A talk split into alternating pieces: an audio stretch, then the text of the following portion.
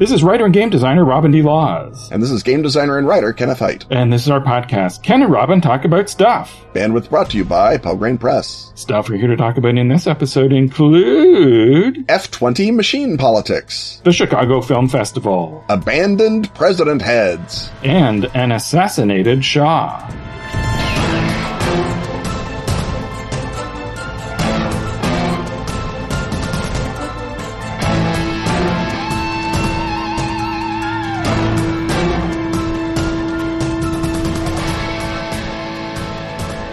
Meet pop-up juncture Nazis with both guns blazing. Open a whoop-ass can on European slavers in 1850s Brazil. Rev your furiously fast Ferrari through the underworld. If you've been itching to try your hand at some or all of these activities, you're in luck. That's because our friends at Atlas Games are launching an adventure subscription plan for Feng Shui 2. That's right, the game Robin designed. Members get free PDFs, early access to new adventures, and 10% off cover price. If the program gets 350 subscribers by January 1st, Atlas anticipates releasing four new adventures in 2021, plus more action-packed new material in the future. If you're interested in making this program a reality, Or if you just want your new supplements delivered right to your door, you should sign up for a subscription. visit atlas-games.com backslash FS2 subscription to learn more and subscribe. You'll only be charged when Atlas Games ships you a book, and you can cancel anytime. Learn more at atlas-games.com backslash FS2 subscription.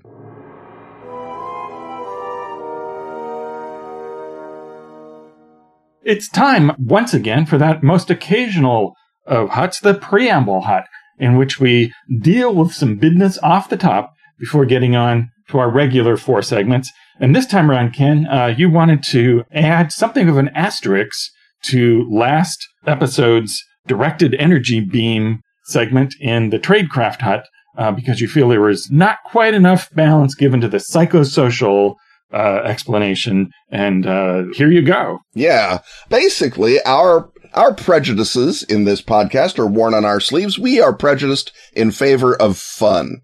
But we do try to leaven that prejudice with a, just a little bit of the of the Himalayan pink sea salt of science and fact and fun ruining. And uh, some people have uh, taken Julia Ioffe's article in GQ that was the basis of our discussion of sinister FSB microwave assassins to task. Uh, Natalie Shure uh, has pointed out that the Journal of the American Medical Association paper uh, from the University of Pennsylvania researchers that sort of buttressed Ioffe's entire piece is not so solid as all that. Uh, one of the referees said that it was just plain out bad science, and even the journal uh, itself published a editorial that said, ah, read the paper, but uh, we point out that brain imaging did not actually show what the paper said, and also a lot of the people had prolonged symptoms that kind of began to fix themselves. And we're not sure that that is the same thing as being shot by microwave guns. And then other researchers, after seeing that, said that the JAMA study was uh, very, very bad and should be tossed out because, for example, um, they didn't have a control group. They didn't have any definition of the syndrome they were looking for. It was like putting up a note in the bulletin board saying, do you feel bad?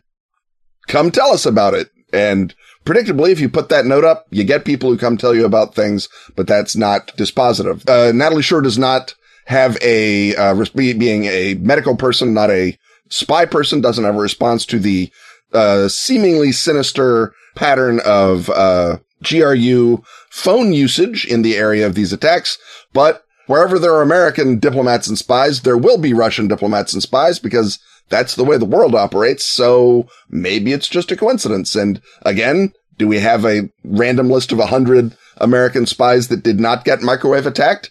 And how many of those have got FSB guys in the next room? So it's not quite the uh, smoking microwave gun that uh, we enjoyed saying it was. Right. Although l- listening to the piece, it, there was no uh, caveat shortage. Yeah, no, I mean, we, we were good, but I feel like we depended on Julia Ioffe because she's a great writer and, uh, goes for the zinger. And she depended on that JAMA study, which is like so many barely reviewed studies, uh, not replicable and a tissue of exaggerations, perhaps? Who can say? So just uh, be aware, everybody. Right. Um, and if there is a psychosocial component, there's other stuff in there that is either that is straight up disinformation. So there is other stuff that needs to be dismissed. There's the National Academy of Sciences report, which we can't see because it is allegedly being uh, sat on. And uh, I feel I also need to say that just uh, saying that something is psychosocial is also something that you have to regard with a certain amount of skepticism because there's also a history of things that are dismissed as psychosocial and then later Right. evidence comes forward to prove it. So it's, Like we, like we mentioned earlier in the piece about Gulf War syndrome, which was originally dismissed as psychosocial by a lot of people, or at the very least as an exaggerated PTSD playing out. And it Right. turned out, nope, it was about fighting a war in and around a toxic dump. So there we are. Yeah, and and of course, the, the complicating factor is uh, there often is you have to expect a uh, combination of psychosocial effects, even in something that is real, because once you become hypervigilant, then you know the body uh, has has stress reactions, and uh, so it's entirely possible to have something where this symptom is psychosocial, but you were really also something happened. So Yeah. in three years from now, Ken, maybe we'll know more about this story. Just because some people lie when they saw the Loch Ness monster or confabulate it doesn't mean other people did not see the Loch Ness monster. That's a good thing to keep in mind, Robin. And on that note, uh, let us uh, head on down to the uh, rest of our segments.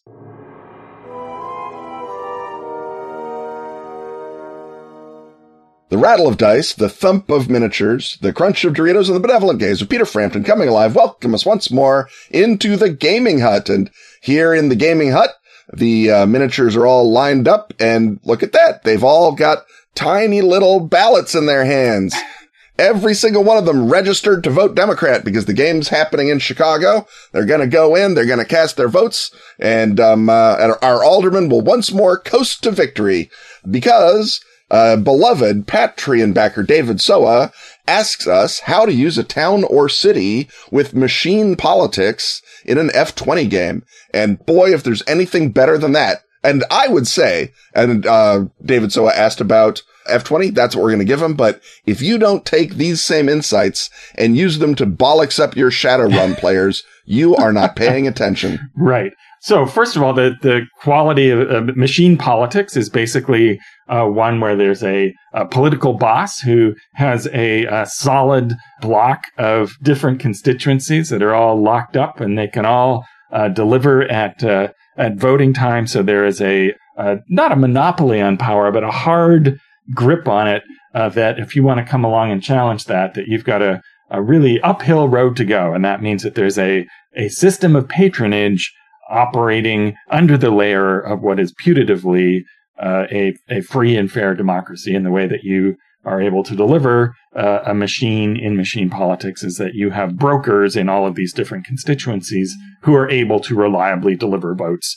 on election day. Yep. And I guess in an F20 game, Ken, the dead literally can vote, right? They, Yeah, I mean, I, I guess it depends on you know the structure of your city, but uh, you could absolutely see a world in which just because you're you know now a, a, a lich or a skeleton doesn't mean you don't get your vote if you are a, an aristocrat or a guild member or whoever it is that gets to vote in your uh, fan Todd of a medieval Ren Fair uh, city organization. Right. So the first thing I would want to do is make sure that there's a so, so the obvious thing to do with all the different constituencies is to make them the D&D races. But that's A obvious and B it uh, risks mapping those imaginary creatures onto real world ethnic groups Yeah. in a way that can go sideways fast in a way that you, you don't expect. Right. It's like you, no one wants to sit around and say, so should the Puerto Ricans be gnomes? That just, that's not a good look. No, let's let's not do that. And it's also sort of obvious. So the, I guess the first question is, what is it that uh, divides uh, different the what are the power blocks in this F20 city? And uh, one way to do it would just be that that there are different nationalities, which also include you know gnomes and humans and elves and so forth. Uh, one that I thought was kind of fun to play with those the idea of alignment politics. What Hmm. if what if there's a uh, a you know the lawful neutrals all live together in one neighborhood. You know, there's there's social sorting in your F20 world. Yeah, well, I mean, I, who wants to live in the chaotic evil neighborhood if you can afford the uh, lawful neutral neighborhood? Well, chaotic evil people, yeah, obviously, because right. there, there's no man getting in mm-hmm. the way of their clubbing each other, and exactly. so that could be uh, one, one potential. Forget about it, Jake. It's chaotic evil town, right? Um, and that's really leaning into that that hoary D and D trope because normally the problem with alignment is that it's stupid. well, yeah, but not to put lipstick on a pig here, but yes. yeah. And so trying to make it make sense just always just makes it worse. But here, I think it might be fun in a sort of in a satirical way to to lean into that and have people, you know, people are not only aware of alignments and have alignment languages. This is the first time alignment languages can possibly be interesting and fun. And that, so that your your alignment is your culture, and you uh, all group together. And so, what are uh, you know, if if you need money for the sanitation system, you know, how do you, w- which block of alignments do you get together to, you know, it's like, oh, well. I, I like the, I like the idea of the lawful evil parade. yes, exactly. it's like, well, they got all the permits, but it's just, we can't do anything about it. Well, it's, it's very orderly, uh-huh, you know, there's yeah. a lot of marching and unison mm-hmm. and stuff. Um, and so, you know, you, you need a block of, of votes to get together to uh, make sure you have your, your infrastructure, whatever it is. And it's like, well, we can lock up all of the lawful alignments in favor of uh, sanitation. You know, lawful evil, they like things neat. Mm-hmm. But what is the cost of conceding something to the to the lawful evil people? Do we want to sort of, you know, we don't want the evils all forming a coalition together. Right. We want to break them up, right? So mm-hmm. that that offers And that explains why the city sewers always have monster pits in them. exactly. It's like the lawful evil contractors had to get a taste. it was a concession to right. It's yeah. like, oh well, yeah, you can have a sewer system, but uh, the sewers, X number of them have to come up into the uh, manors of the wealthy. Uh-huh. Which seems we yeah we had to get concede and also there's catoblepuses in them. Yeah, well that's that's how they got the neutral evils, the the the, the swing block. Exactly. come in and say, well, uh, you can run with this as, as much or as little as you want, but if you wish to launder it through a seeming veneer of plausibility, you can have what actually used to separate cities into quarters back in the day, a religion. You can have them worship different gods. So instead of straight up saying, uh, we're going after the lawful evil vote, you say we're going after the Nergal cultist vote, or we're going after the worshippers of Thor. And so each of the gods may have their own alignment, who can say, but the notion of people so- socially sorting to live around the temples of their gods so that they don't accidentally stumble into a restaurant serving food that is not sacred to uh, St. Cuthbert or whoever. Uh, that makes sense within a, an F20 world. And, uh, you can still have that fun and get most of what you want uh, without uh, obviously the uh, delicious irony of pretending that alignments are a thing. But that will at least give you a a sensible uh, sort and a natural uh, way to organize power in one of these quasi medieval cities. Um, you do need something that can be accomplished with a mob besides not burning the city down. And admittedly, uh, urban politics back in the day used to basically be about not burning the city down. So if you're just telling a fairly brief story, uh, you're not making that sitting your your main setting. You can very much walk into town and people are like, "What's going on?" And they're like, "Oh, we're the the council's meeting to decide who the new mayor is, and uh, both factions have got a mob that can burn the city down. We're all of us on tenterhooks. We would have left if we could, but we have to be here because it's the rules. And if we're not here, they'll seize our property and use it to pay off the mob. So, yeah, um, I mean, that form of machine politics goes, you know, way back. Uh, you know, Republican Rome, of course, was very much about that. The plebeians, uh, didn't get to vote, but they could be maybe unleashed on, uh, other people. And so there was big questions about that, uh, in, in ancient times and, and in medieval times in a, Fantasy City, you can absolutely assume that the franchise has been extended in a city that is run by its guilds, um, a city that is run even to some extent by citizens, by voters. Uh, there, you know, Venice was theoretically a republic, and who can say? Uh, the Dutch also in medieval times, the Swiss in medieval times were, were democratic uh, city states. So you can set up a system in which perhaps, uh, most of the, of the commoners are not enfranchised so that you're not suddenly moving into a hilarious, uh, D&D Baltimore situation, although that would also be hilarious. Um, and you're keeping it, uh, somewhat medieval and real, but the franchise is wide, is, is widely enough based that machine politics do actually mean something, that there is a big enough city government that providing city patronage is a thing because most medieval patronage was just paying off nobles and saying, you're the warden of the tin mines and you're in charge of the gate where the, you know, uh, spice trade comes through so you can tax the spice trade.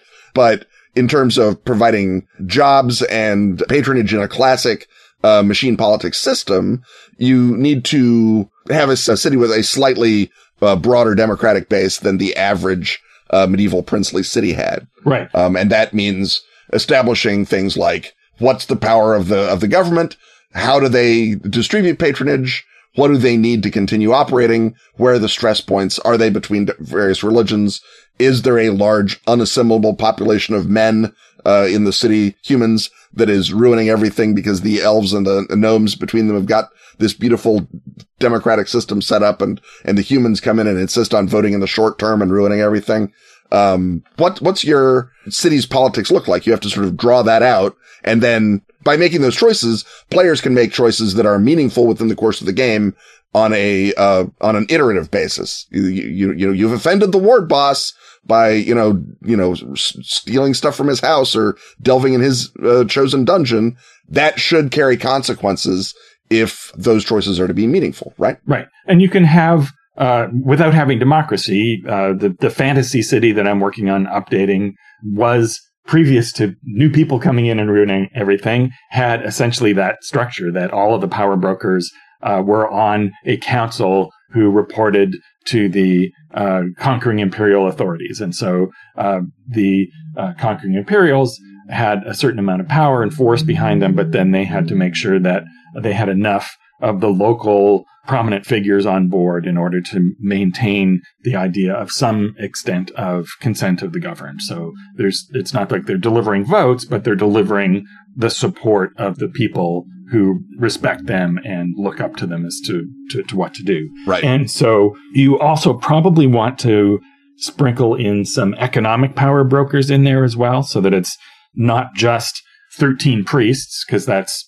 you know, a little too uniform, even though their individual gods might be mm-hmm. quite different. But among the priests, you might say, well, here's the representative of the old line families uh, who own all of the land outside the city, and uh, here's the the head of the shipwrights guild, uh, and have uh, you know a, a, different assortment of people who uh, control, uh, and you can even sort of set down, you know, while Greyfeather, he has the support of about 500 people in the Shipwrights Guild, uh, plus all of their families. And also he uh, has the, the, the, Timbermen's Guild kind of behind him as well. And so the Timbermen's Guild doesn't have a representative on council, but Greyfeather is in, in charge of that. And, uh, you know, the Priest of Nurgle has about 300 hardcore worshippers and then maybe say another 300 who he may be able to kind of sway. And so you can kind of lay out even kind of in a diagram or pie chart form uh, which depending on how obsessive your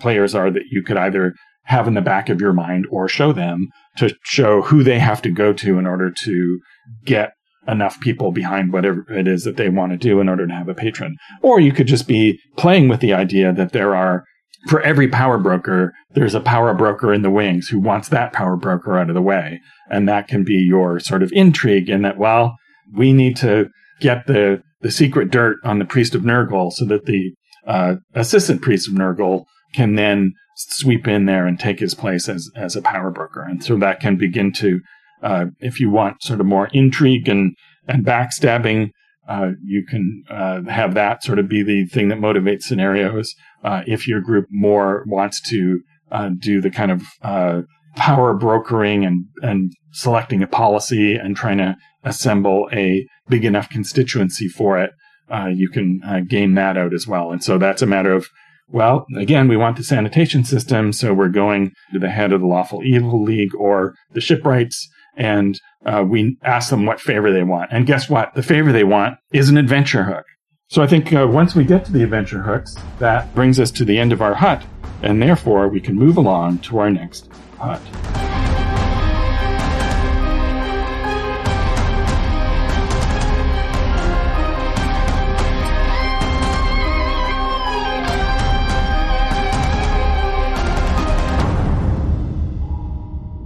Hey, 13th Age adventurers! Whether your one unique thing is a robot hand or a deck of many futures. Whether you're friends with the Diabolist or frenemies with the Great Gold Worm. All are eventually drawn to one dark lure. The Underworld. The vast and mysterious realms that lie beneath the Dragon Empire. Deep within the Underworld lie adventure and treasure as well as disaster and death. But what is reward without risk? With the book of the Underworld designer Gareth Ryder Hanrahan reveals the Underworld secrets for 13th Age, including the lands of the Underworld, the Underland, the kingdoms of the Hollow Realms, and what lies within the deeps. The mighty dwarven city of Forge. The domains of the Silverfolk Elves. The threats of Malice, the Drowfort. And the four kingdoms of the Mechanical Sun. Forgotten Gods, the Gnome Academy of Magic, Monsters, Magic Treasure, and more. For a limited time, get 10% off in print or PDF at the Pelgrane store with a voucher code StuffWorld. You'll need the extra gold pieces for ropes and pulleys. That's the Book of the Underworld for 13th Age, voucher code StuffWorld at PelgranePress.com.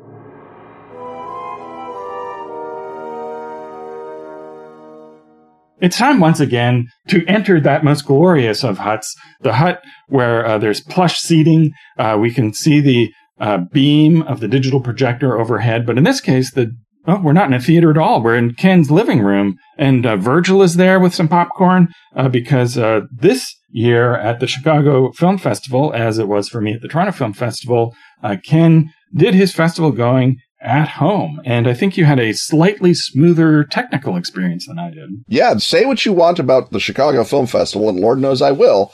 This was almost completely seamless. There was an app that you could uh, download on your Roku and watch the films through that. They sent you a digital code uh, at the beginning of the of the film window, which was usually the beginning of the festival, but a couple of times was not. And then you could dial it up using the digital code. The stream streamed just fine. I had uh, nary a bump in the road. The only exception was when they sent you the code, they did not always say this film has a four hour viewing window. And by not always, I mean never. So Night of the Kings, I missed my first viewing of because I had thought that it was a bigger window or a different window. And so I had to, uh, cancel my Wednesday night game and watch it then. But, you know, if it had been the real film festival, I'd been canceling games all over the place. So there we are. It's, it is what it is. Uh, yeah, Sheila and I went through the, the, the movies together this time. Many of the movies that she wanted to see were only in drive-in, which was a weird choice in many ways, but there we are. So we didn't get to see those, but I did get to watch like the, some of the short blocks, which normally I skip at the film fest and I got to watch them with her and that was pretty great. So including a Guy Maddin short, uh, Stump the Guesser in which, uh, Lysenkoism is on the side of the good guys. And that is a, a Guy Maddin movie par excellence. It, if anyone's uh, gonna put Lysenko in film, it'll be Maddin. It will be Maddin. Um, so uh, you you did have a, a, film that you would put in the pinnacle class, and mm-hmm. it's, uh, it's kind of from out of left field. It's called Careless Crime. It's from Iran, and it's uh, directed by Shahram Mokri. Yeah, um, Mokri is apparently, um, and I I knew nothing about him going in. I just liked the description of the movie. And so I watched it. And then after I watched it, there was a very long, like a 18 hour long what did I just watch period for me where I went and looked up as much as I possibly could about Shahram Mokri. He's a new generation of Iranian filmmaker. So he comes out of the very, uh, French film influenced Iranian standard genre, but he apparently grew up and watched a lot of pirated American movies because he loves making genre elements, uh, in these sort of art house French style film. So he's still got the, the long, languorous shots. He's still got the sort of, uh, drip, uh, by drip revelation of character, but he's also telling stories about vampires in a film that I have not seen, but very much want to. Um, and in this case, a story about, is it a crime film? And, uh, at some point, and I'm not sure this is quite spoilering, but something happens where it is not just a conventional film. There is a, a lot of overlapping arcs So you see the same event from different characters' perspectives. And then you realize that you're not, you, you weren't seeing everything. And, and you have a, a, a big, uh, revelatory light comes in. And once that happens, the film really picks up the pace. It stops being paced quite, uh, so Frenchly and begins to move in a very tightening, almost a, a, noir style pacing as you cut from emotional revelation to emotional revelation to emotional revelation. It's, uh, it's an amazing, just a technical piece of work. And it's also about sort of cinematic urban hauntology in a way that I forbear to spoil. But the thing at the center of it is a movie theater fire in Abadan in 1978 at the Cinema Rex that killed like 400 people. It was a huge, giant disaster of a fire. It, the fire was set by anti Shah, anti-Western activists, sort of pro, uh, Khomeini type guys.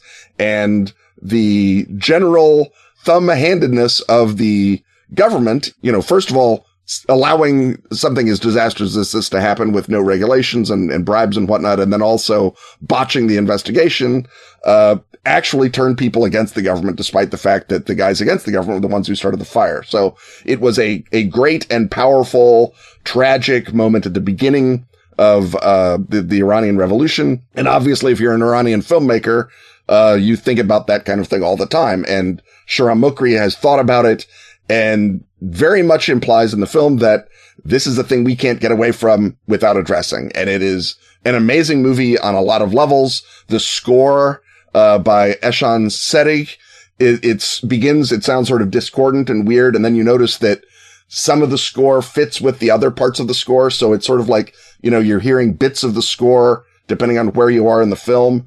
It, it's just an amazing piece of work. I saw it lying on my couch at three in the morning and I so need to see it in a theater for that full on theatrical experience that obviously the film is literally about in many ways. It's, uh, it was such a thing.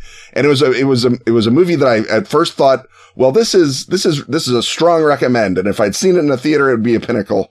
And then as I began to sort of examine what it was I'd seen, it was like, it's not Shahram Mokri's fault that I didn't see this in a theater. He does not, he does not need to get the ding, uh, because I had to watch it on my couch. Uh, and I will absolutely, you know, if there's a Shahram Mokri, you know, retrospective coming to, uh, doc films in, uh, in, at the university, I am there. I'm there with bells on.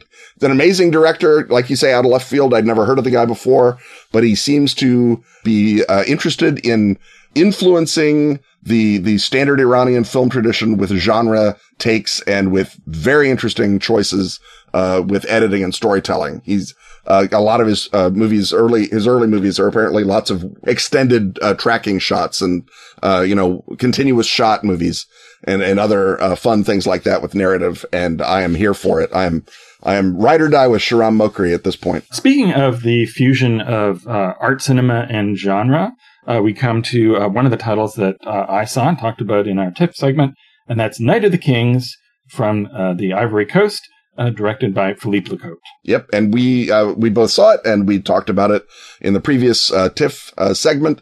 But yes, it it was uh, you know second best movie I saw. It manages to combine the prison gangster film and sort of an Arabian Nights sensibility. It's both a fable and a metaphor in a lot of ways. It's kind of a movie about narratology.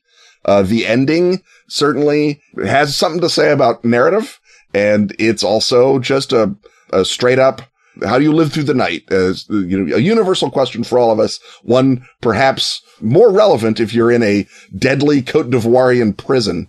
So it's a, it's, it's, it's a great drama on every level and visually very inventive. African film, when it's done well, is, is, is got a, a sort of a, a rich quality to it, just in terms of, uh, coming out of a genuine lived experience. I mean, these, uh, these guys, by and large, I suspect they they are not uh, products of film schools, or if they are, they're they got into film school after getting out of some some stuff. So there's some genuine uh, sort of not just social concern, but human concern uh, showing up on the screen if you got a good African director. And I think that you know West Africa with uh, Nollywood uh, is um, uh, is probably spinning off a lot of very very good directors that we're that we're sleeping on too much maybe. Uh, speaking of sleeping on, uh, the next uh, title is Sleep, a ghost story from Germany, and it's directed by Michael Venus. And this is you know uh, it, it's too good to be a Killer B. It, it's just a straight up great ghost story. It's like you know the uninvited or something. Uh, it's a woman who has been uh, plagued by nightmares. In her nightmares, she's seen a mysterious hotel and has drawn them into her notebooks in a very creepy fashion. And then she collapses in a coma when she's in the hotel from her dreams. And her daughter investigates and goes and stays in the hotel, uh, which great setup just by itself. It's a mostly empty hotel because it's out of season. There's activities going on. There's weird NPCs showing up uh, or supporting characters, as I guess they call them in films, as they call them in other lesser in other lesser art forms. And it's very, very good. It's very well done. And it's an ending that doesn't cheat while still providing, well, I guess what the, what the modern generation wants from their ghost movies. So I, uh, I, I think it's terrific. And then it's also just, you know, it's, it's about, uh, more ghosts than just the ghost in the movie. And I guess I'll leave it at that. Uh, next is the other film that uh, we've both seen, and that's Fireball: Visitors from Darker Worlds. Uh, it will uh, be dropping on Apple Plus very soon, uh, and it is by Werner Herzog and Clive Oppenheimer, and it's another of Herzog's weirdly magical nature and science documentaries. Yeah, the the thing that uh, very much, I mean, obviously we all we we stand Werner. This is a, a Werner Stan podcast, but uh, the thing that struck me is the degree to which Herzog is.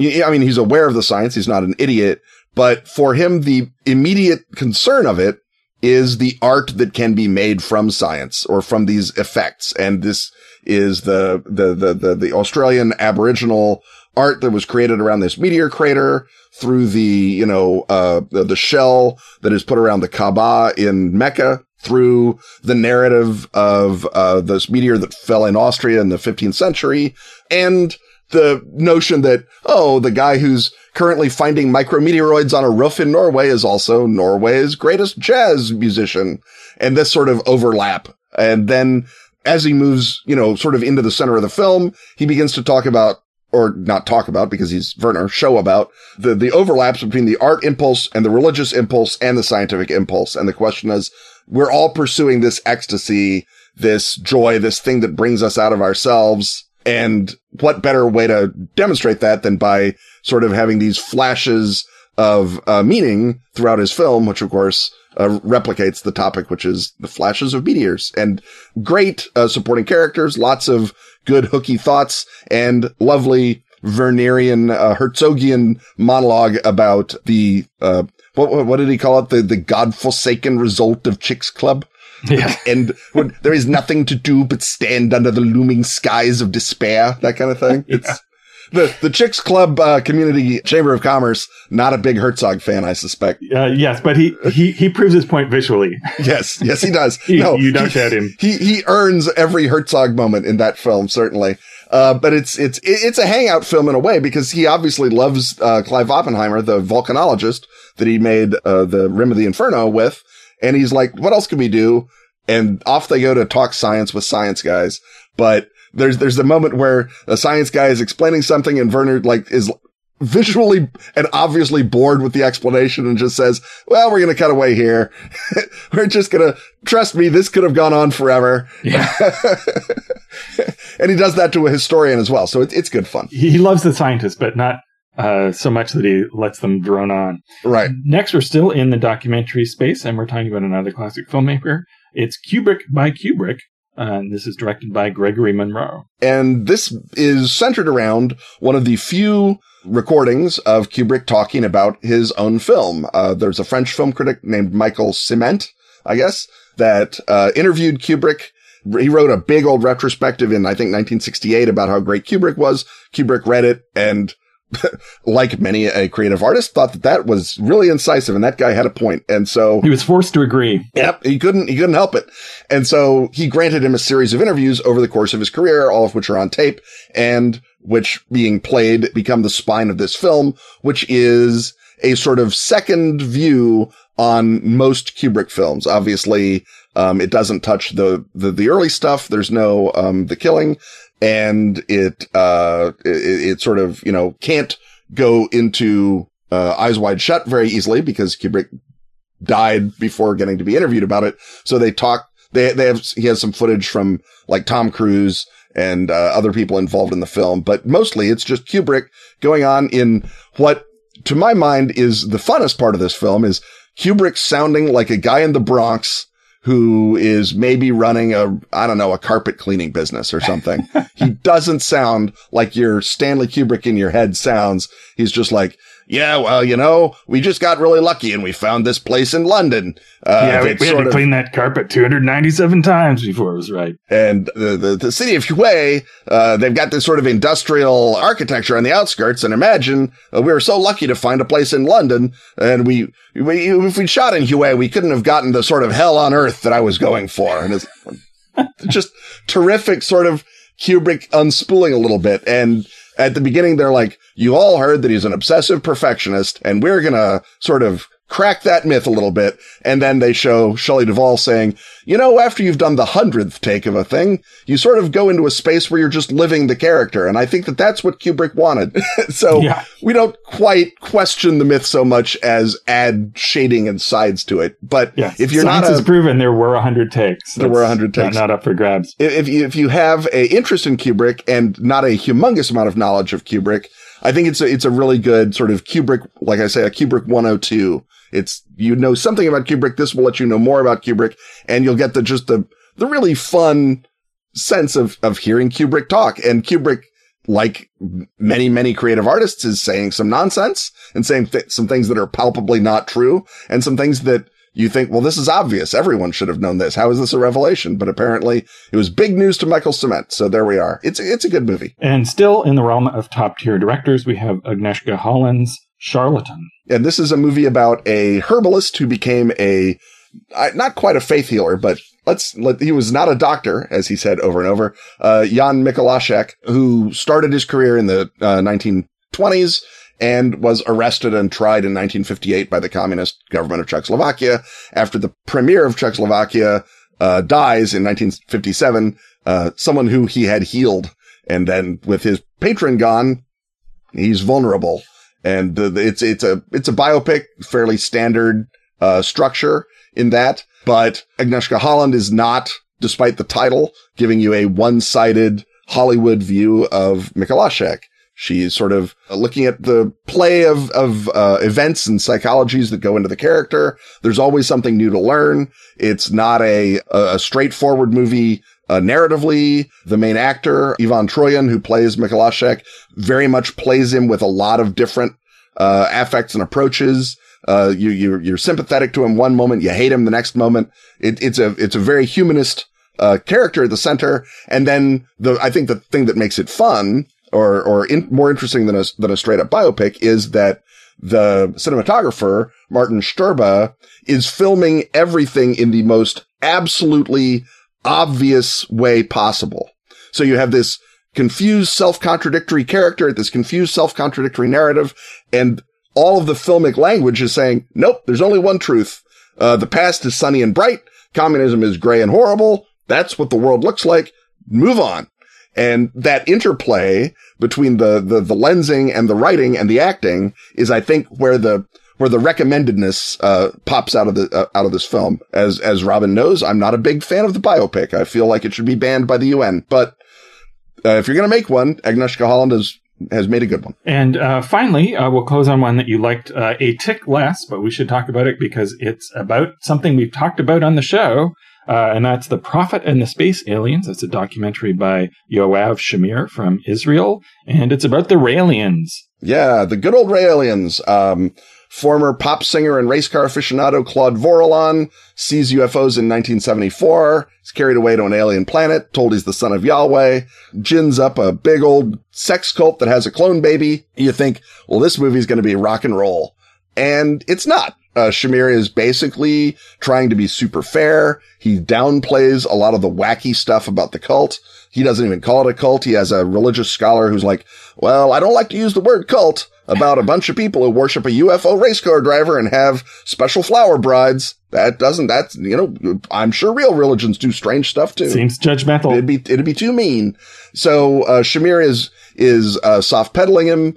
Lots of uh, shots of Rael, uh, the former Vorlon, uh, interviews, dialogue. Uh, I think the high point of the movie is when, uh, Rael is, is leaving a, uh, I think it's a bocce tournament or something. And he's mad because they didn't let him play all the bocce he wanted. And he's like, I'm going to leave then. I'm the, I'm the son of Yahweh. You can't treat me this way. And he storms out and he runs smack into a couple of Mormons. And so there's a beautiful moment where they're each trying to give each other their literature.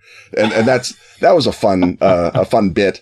And it's those sort of like found moments that I think are, are what makes this movie worthwhile. If you want sort of the, the skinny on the Raelians, read a book, but to sort of see the sort of seedy, low rent cult in its own backyard and then the wildness that there's little towns in Upper Volta or Burkina Faso as it is now, um, where Raelianism is the religion because they don't want to be hardcore Muslims like all their neighbors are. And that's an odd dynamic by itself. And, uh, that should be its own documentary. That's, Yeah. that's the one I want to see. yeah, it's, it's, it's got a lot going on, this documentary. There's a lot of stuff in it and it's, it's very gameable on that level of what is the quotidian reality of a cult.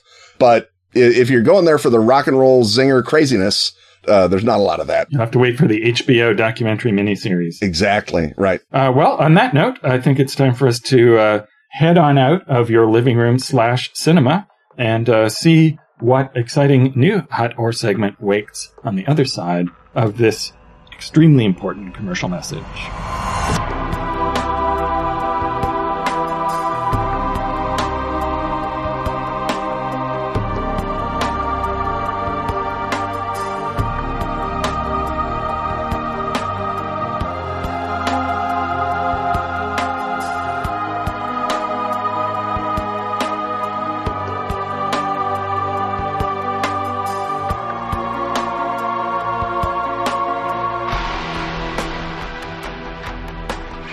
The best of Ask Askfageln is now available at DriveThru RPG. All issues of Fenix Magazine since 2013 That's spelled F E N I X, can now be grabbed in special English editions. containing stellar gaming material from our own Ken Hite And such other recurring stalwarts as Graham Davis. and Pete Nash. Also find Dice, the gorgeous photo book celebrating that classic gaming accessory. And Freeway Warrior, the series of post apocalyptic choose your adventures by Joe Dever. And if you speak Swedish, not English, That's Swedish, not English. you can delight in every original issue of Fenix. And the new Sagebrush and Six Guns role playing game, Western. How do you say slap leather varmint in Swedish? Uh, oddly, Google Translate refuses to help on that. That's the best of Askfageln on drive-through. Help us pay off the lawful neutral ward healer by joining such beloved Patreon backers as John Rogers, Ross Ireland, Todd W. Olson, Andrea Coletta, and Derek McMullen.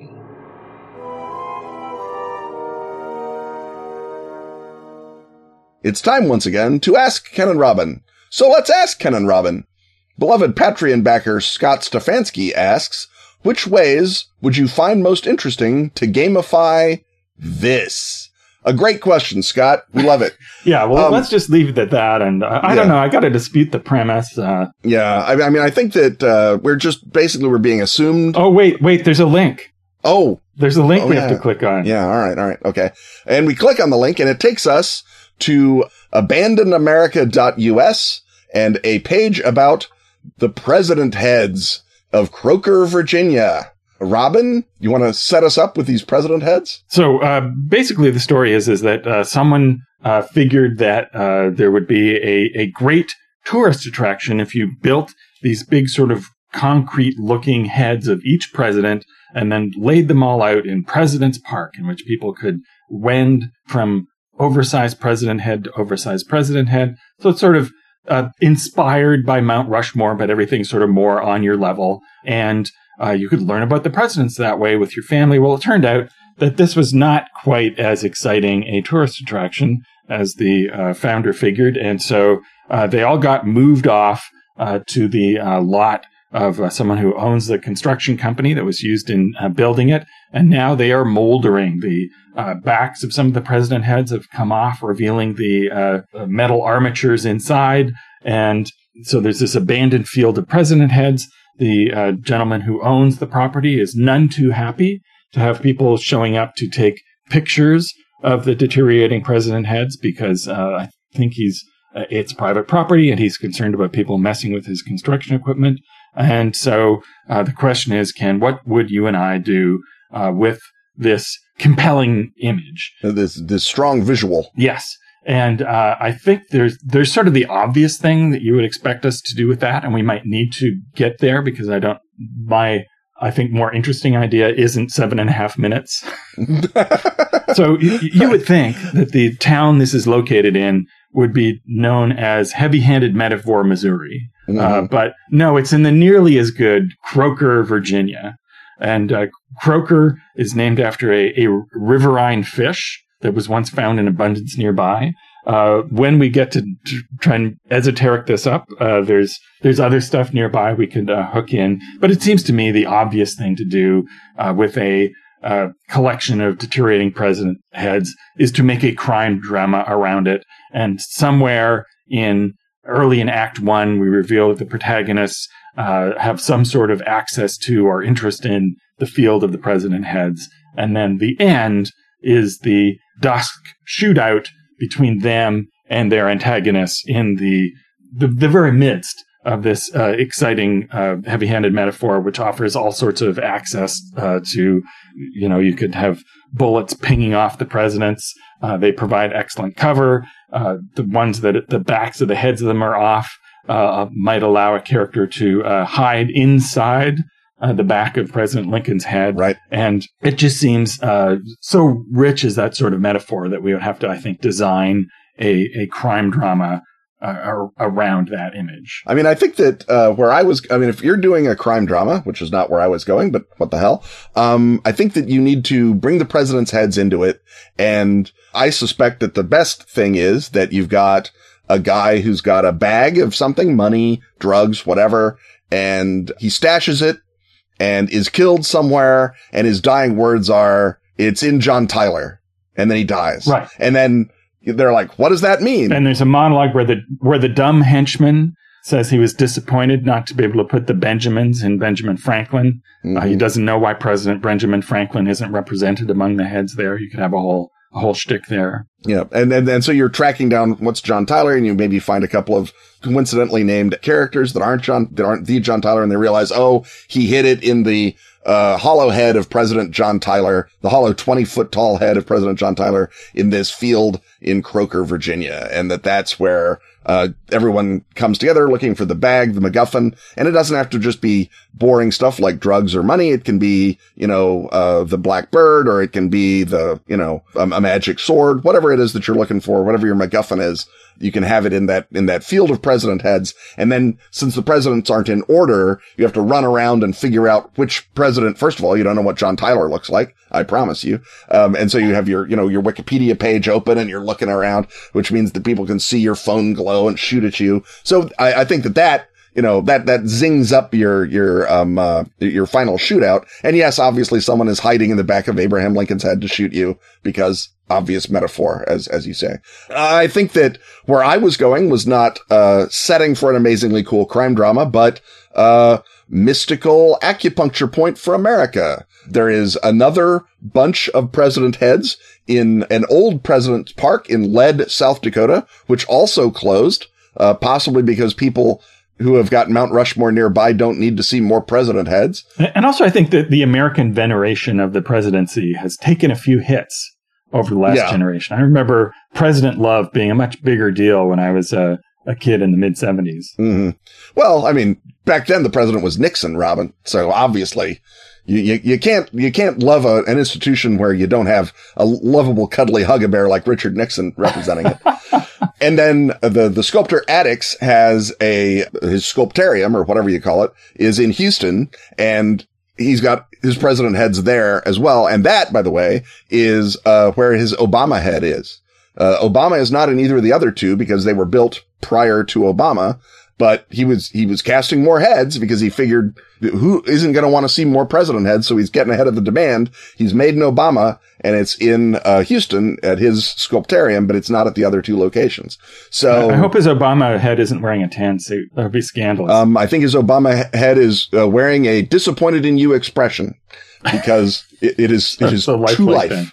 Uh, I don't know if there's a Trump head anywhere. Uh, that may have been, he may have run out of concrete. Like, I don't have that kind of, you know, time. Well, what, what do you do with the armature to get the hair right? That's... Right. It, it, it's, it's a big task. It's a big ask. Yeah. And Adickes, perhaps noticing that no one has bought his Obama, felt little or no desire to build a Trump head, uh, on spec, which I get because he, he says that the heads cost like 10 grand a piece or something for him to build. So it's not a cheap hobby building giant president's heads. But I look at a notion where we have not just one, but three geographically disparate fields of president heads. And I say, obviously, there is some sort of ritual going on that we are dealing with some sort of oracular uh, situation where if you show up at night uh, in front of Warren Harding, he will give you uh, a prophecy, or um, uh, you sacrifice a a, a, raccoon to Andrew Jackson and one of your enemies will uh, die or move out of state suddenly. Um, whatever it is that you can do president magic at those spots. And maybe all the presidents have got their, their mana there and you can summon up a tulpa or you can uh, have discourse with, uh, the thing that they represent, the thing that they contributed for better or ill to the American, uh, polity. Abraham Lincoln gives you harmony magic. Ulysses Grant gives you war magic. Mm-hmm. Exactly. And that maybe you've got a system by which in your unknown armies game or similar modern day occult game, that is the, uh, those are the, the gods of, of the domain. And you have to sort of figure out every time there's a new president, what is this president going to be good for? And, uh, are they taking spells away from other presidents? Um, obviously the presidents that are on the money are more powerful because people see them all the time and the tulpa power builds up. But even John Tyler's got a little something. He's the grudge holding fecund president. And so if you want to, you know, deal with a grudge or have a bunch of kids, John Tyler's your guy. So there's, I, I think the notion that these presidents are themselves magical foci for President Tulpas or President demigods, presidential Loa, perhaps, uh, is is fun as well. Well, and I think that uh, is possibly actually what's really going on because I have to say that I have a case of Mandela effect around uh, the idea of an abandoned field full of president heads because I thought for sure when I clicked on that link that it would lead me to an image I'm certain that I saw on social media of a field full of president heads, except in my recollection, A, they're all in color. They've all been painted. Mm-hmm. B, there's duplicates of different presidents. Ooh. So it's like a president warehouse. And not just Cleveland. And not just Cleveland. and also C, many of them looked weirdly like Matthew Modine. And I even remember trying to half form a joke about it being the field of Matthew Modines. But this did not turn up this time. In fairness, Matthew Modine is kind of a Andrew Jackson, Woodrow Wilson average in in headway only. He is not a genocidal murderer or a vicious anti-democratic tyrant. He is he is a, a beloved actor. But yes, he, he would be good casting for a number of different uh, less iconic presidents. Yeah. So there's certainly that magical thing going on. If you are doing an unknown armies or this is normal now thing with the president heads, you should also know that Colonial Williamsburg is 10 miles away. So, and that's jam packed with ghosts. Mm-hmm. And also, uh, just 55 miles away is Hampton Roads, which is a uh, coastal community that uh, has had a number of different UFO waves. So you can incorporate those things. As well as being where the Monitor and the Merrimack fought their inconclusive but vastly meaningful uh, naval battle. Which is probably why the UFOs go there. Right. Is that it, it's, t- it's time signatures yeah. Uh, from people being drawn up or possibly Eads also built a UFO for Abraham Lincoln and it's still on station. Uh, well, just when we've got to an even more interesting uh, possibility that a Patreon backer will have to ask us to expand, I think it's time to uh, to rush headlong toward a. oh, let's just stop there.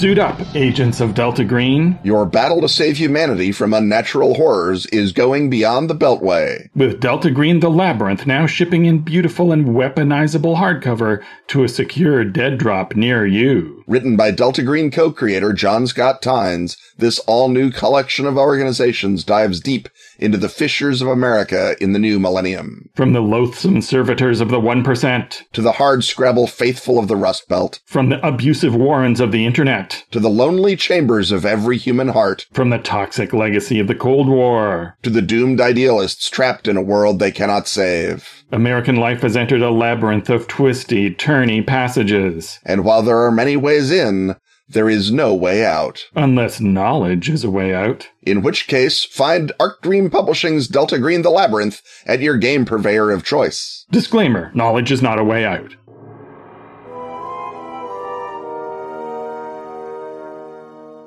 The whirring of chronotons and the clacking of time gears tell us that we're once more standing in proximity to Ken's time machine. This, of course, is the vehicle that his superiors use to send him back into history to bend, fold, spindle, and even mutilate it. And this time around, Time Incorporated Ken wants to know uh, what happens if the 1949 attempted assassination on the Shah of Iran succeeds. Uh, and you, the listener, uh, if you even remember the Shah of Iran, if you're as old as Ken and I and have this formative news experience of uh, the Shah's final days and how it led to the Iranian Revolution, you may be thinking, oh, well, this 1949, this has to be the uh, some other Shah, the Shah's dad. But no, uh, this is the uh, then suave and handsome and pliable Shah that uh, the Western powers figured would be uh, awesome to uh, run that oil filled country in order to uh, access the oil. But Ken, not everybody liked that, did they? No. lots of people didn't like the Shah.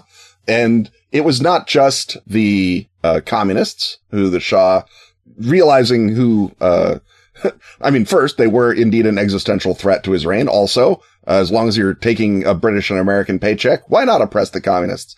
But also, you got to know your demographic. Uh, because the Shah was genuinely interested in westernizing his country. He, for example, ended mandatory hijab laws. He uh, did land reform to break up, coincidentally, the previous dynasty of Shah's power. He did a lot of westernizing moves in uh, Iran.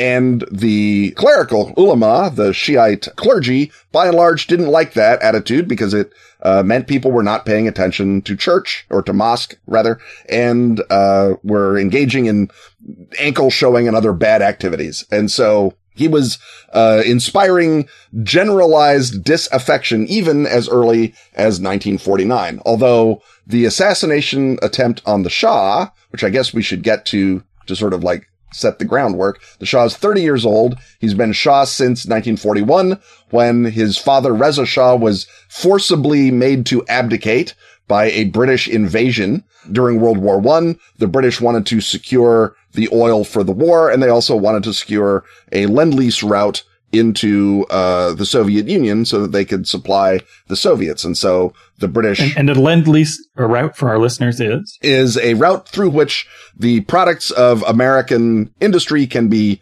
uh, sent on very easy or no credit terms whatsoever to uh, an an embattled ally uh, before America enters the war. So uh, the, the lend lease program mostly provided aid to Britain and uh, the Soviet Union uh, until we got into the war at the end of 41. And so the British uh, invaded Iran, which they'd sort of wanted to do for a long old time and used World War II as kind of an excuse to do it completely unprovoked. Uh, just landed in Iran, marched to Tehran and overthrew Reza Shah, uh, the, the, the current Shah.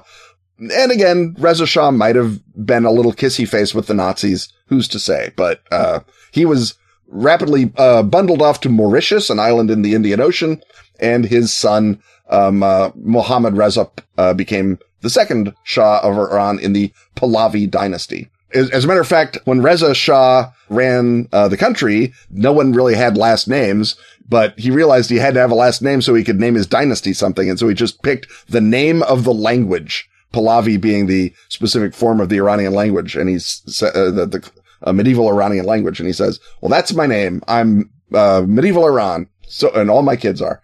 So anyway, um, the young Shah, who was prepared for Shahdom with Western education and parental, uh, cruelty, uh, becomes Shah. And then in 1949 is, uh, shot in the face by a, a member of, by a member of the Fedayeen Islam, which was a, uh, group basically of assassins. Fedayeen just means, uh, soldiers of or followers of.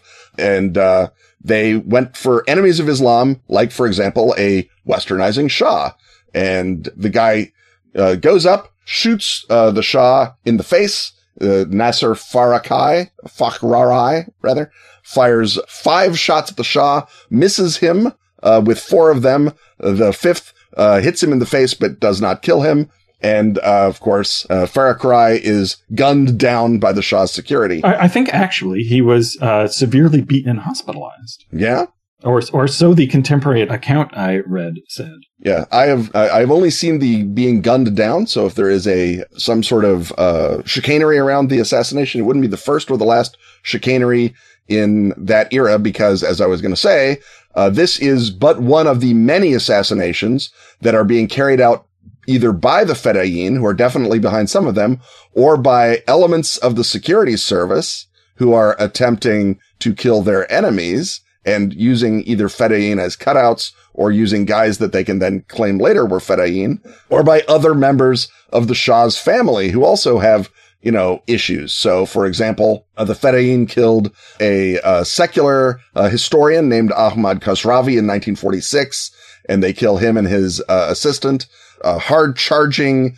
muckraking journalist named Muhammad Massoud is killed, uh, in 1948. And maybe that was the Shah's sister doing that. Uh, Reza Pahlavi was shot, as I say. Um, and although the, the killer was a Fedayeen guy, the uh, Shah later blamed the Tudeh, the, the Communist Party of Iran, uh, for uh, instigating that assassination attempt. And then uh, there were many, many other uh, figures that were just being gunned down over and over and over, uh, all the way down to 1953 when there was an attempted assassination of Mohammad Mossadegh, who was the prime minister of Iran at that time. And that is where the alternating uh, I guess will uh, begin at some point. Right. So so far we just have history. Yeah. But now, Ken, we're going to get to the uh, alternate history. And are you going to reveal now whether uh, this would be a history that you would uh, cause or prevent, or are you going to leave it to the end? i think we'll leave it to the end. I think we'll talk okay. a little bit more about that. Uh, the death of the Shah obviously creates a succession crisis, and the guys in line. Uh, the next one is Prince Ali Reza, who is very little is known about because in 1954 in our history he died in a plane crash and never really accomplished very much. The next youngest brother is a fellow named uh, Prince Gholam Reza, and he's the one that the British wanted to put on the throne instead of Mohammad Reza Shah. And so I think we can maybe say that if the British try their hand uh, to to you know um, put someone on the throne, first they tried to get the old Qajar monarchs back on the throne. That didn't work, and then they settled for Mohammad Reza Shah. With Mohammad Reza gunned down, both of the other heirs are in Mauritius with their father, Reza Shah. Uh, so the British get their choice of which heir to release to go back to Iran, and they would put their thumb on the scale again.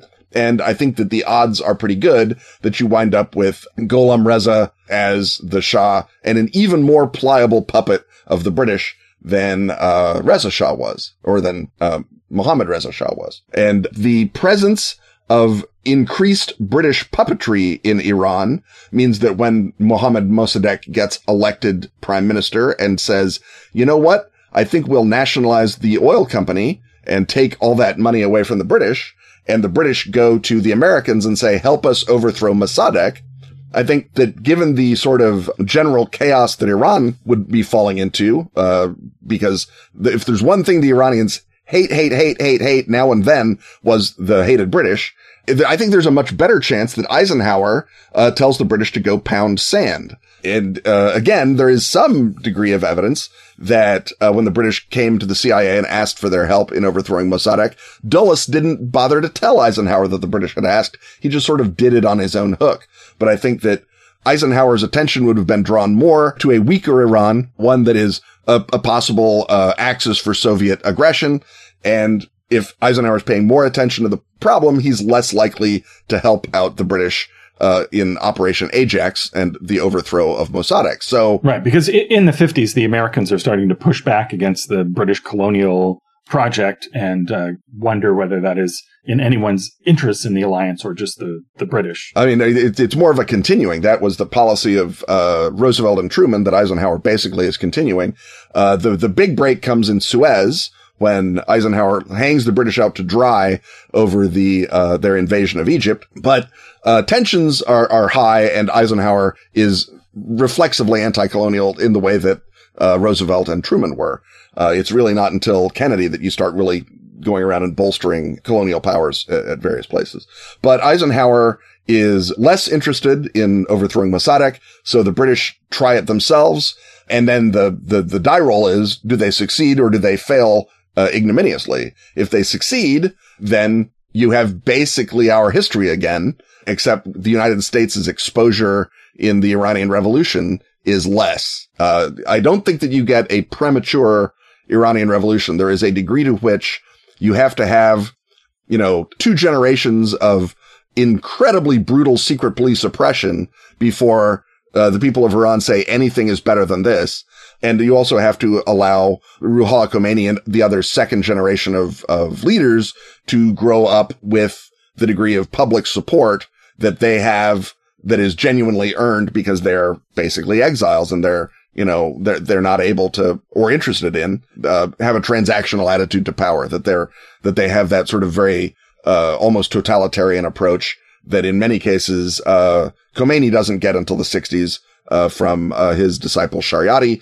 But the, uh, Khomeinism, I believe, is necessary for an, a the Iranian revolution that we recognize to have happened. And if, there'd been a, a religious rebellion against uh, Gholam Shah in, in let's say, uh, the 1960s, I think that it would have probably uh, been put down with great brutality by the army, and then everything continues as it is. You you really need to see the the complete uh, hollowing out of of Iranian society that happens uh, later on um, as the first burst of westernizing gives way to just kleptocracy and brutality, the way that the Shah's government did. And Gholam Shah, obviously, who is in a weaker position than his older brother what would have been, is even less likely to fight against that institutional drive uh, that the secret police and the other big powers in uh, Iranian society have. Uh, but if the British fail to overthrow Mossadegh, you get a divergence, uh, which in one version might indeed lead to a Sovietized Iran, uh, or it might lead to an Iranian Yugoslavia, or the Iranians might get lucky for once in modern history and wind up as a broadly based, somewhat westernizing power that still probably faces an Islamist revolution in the 70s. But because uh, the Mossadegh government doesn't have the legacy of brutality that the Shah has, it's probably able uh, to, to weather that storm. Uh, I, I, think Iran probably, on the basis after a successful Mossadegh uh, administration, it stays chaotic and a lot of people get murdered in a lot of street fights. Uh, it's not a, a, um, uh, necessarily a, a calm or, or particularly, uh, prosperous country over and above its oil money, but it, it's not prey to one or another kind of totalitarianism the way that it became. The other possibility, of course, is that the British, uh, succeed in overthrowing Mossadegh, like I said, and then you have a British client state in the Middle East that lasts until the British have to pull out of the Middle East anyway because the money's gone, and that happens in the late 60s when they pull out of Aden in uh, Yemen. And they may attempt to make uh, Gholam Shah their proxy in the area in the same way that Nixon attempted to make uh, Mohammad Reza Shah their proxy. And the end, I think, is basically the same, that they're overthrown by uh, Khomeini. So I'm hearing a number of different possibilities, but Ken, you have a time machine and are known to throw a spanner into the works. So which one uh, would you effectuate as the, uh, the, the maximally positive timeline? I think first keeping Eisenhower from greenlighting Operation Ajax is, is the first priority, regardless of what happens to Mossadegh or to Iran. The United States is not instantly complicit in this particularly odious regime. I mean, it's not like we're not going to be complicit in plenty of other odious regimes, but not the Shah of Iran. So that then gives Khomeinism a more purely anti-Soviet approach. There will be some degree to which it's anti-American just because the Americans the British are the two Western powers, but the focus of Iranian policy is not going to be anti-Americanism if we don't overthrow Mossadegh. The focus is going to be hating on the British and hating on the Soviets, which is at least 50% of what you want anyway. But ideally, you keep Mossadegh in power and you attempt to build a uh, civil society out of uh, labor unions, out of the, the mercantile class, and out of um, the westernizing urban population that will be uh, robust enough to withstand uh, the winds of Khomeinism, which are coming, Mossadegh or no Mossadegh, um, because that's driven primarily by hatred of westernization, not by, you know, how mean the Shah was. It's just right. that uh, how mean the Shah is is sort of a determinant in how rapid and successful the revolution is when it comes, because literally everybody by that point knows someone who was, you know, disappeared or tortured to death or badly treated. And the, there is a degree of, of, of non, uh, investment in the Shah's legitimacy that would not be true of a democratic government or even a Yugoslavia style dictatorship in Iran that was at least uh, more broadly based than the Shah's regime was. So then, if you have a revolution where the animus is not specifically anti-American, uh, but generally anti-Western and more uh, aimed at the British, you don't have an Iranian hostage crisis. You don't have the American embassy seized. Does that mean that you have a second Carter term? Um, Carter loses so dramatically that I don't think that alone does it. There's plenty of uh, of cogent criticisms that were made of Jimmy Carter at the time but you maybe you don't see the totalizing degree of the Reagan victory, that it's not the huge landslide that people were surprised at seeing. I mean, a second Carter term is the risk you have to take, Robin, and you, you, you try this, uh, stuff the way you want it to go. I think that Carter has, uh, so badly mismanaged the American economy and is so out of tune with the American national spirit in 1980 that the hostage crisis is more sort of the the, the, you know, the cherry on top than anything else. Um, I, I think that there is a degree to which Jimmy Carter is doomed regardless, but certainly the hostage crisis not happening is, uh, is, is as good a shot as Jimmy Carter has in 1980. Um, but again, you know, I've still got a time machine, Robin. I can prevent uh, history's greatest monster from getting his second term. But at any rate, uh, even a, uh, as you suggest, a less cataclysmic transfer of power from the Democrats to the Republicans, I think changes uh, politics in the 80s quite a bit. That it's the idea of we're on a completely different path is uh, perhaps uh, less in evidence. But of course, the whole point of changing the timeline mostly is to, one hopes, have uh, a less devastatingly awful situation for the the people in, in Iran and yeah. perhaps a revolution that does not go catastrophically blood simple the way mm-hmm. it does in our timeline. Or ideally to avoid that revolution entirely, because if you can do that, then you not only avoid that revolution, you also don't see the million and uh, a half people killed in the Iran-Iraq war. If Saddam Hussein invades uh, Mossadeqian Iran, he is going to be facing a professional military rather than the sort of random waves of ideological draftees that uh, Khomeini uh, throws up against him. The the modern Iranian army is, you know, it's it's sort of the thing that grew out of the disaster of the Iran-Iraq war. But Mossadegh or Mossadegh's successors would not have had to start from scratch uh, the way that Khomeini did. Right, because it really this this size of the devastation of or disruption of the event of the Iranian Revolution and its impact on the whole region just can't be overstated. Yeah. Right? That the uh, there's a perception that the Middle East is irrevocably broken and that anything you do will just make everything worse. And the large part stems from the disruption of that one event, which is continues to ripple forward uh, today. Mm-hmm. Yeah, and, and and unlike say the French Revolution, uh, where you can say, well, at least there was you know elections and a constitution and other things that eventually came out of it. So far, the Iranian Revolution has produced just different misery, much like the Russian Revolution. And so it's, it's one of those events that, you know, in your time, in your time manual, if you can avoid it, try it. Well, I think, uh, we can all look forward to uh, glimpsing through our time scopes and, uh, uh, at least imagining a, uh, a better uh, life and world for uh, for people in Iran. What, what we can uh, certainly anticipate, however, uh, with or without a time machine, is that uh, every week there's another episode of this podcast, and so it's time for us to sign off. And we'll be back. Perhaps we might even get topical again next week. Who knows what will happen? So Who it's time for us to wave goodbye, but we'll be back a mere seven days from now.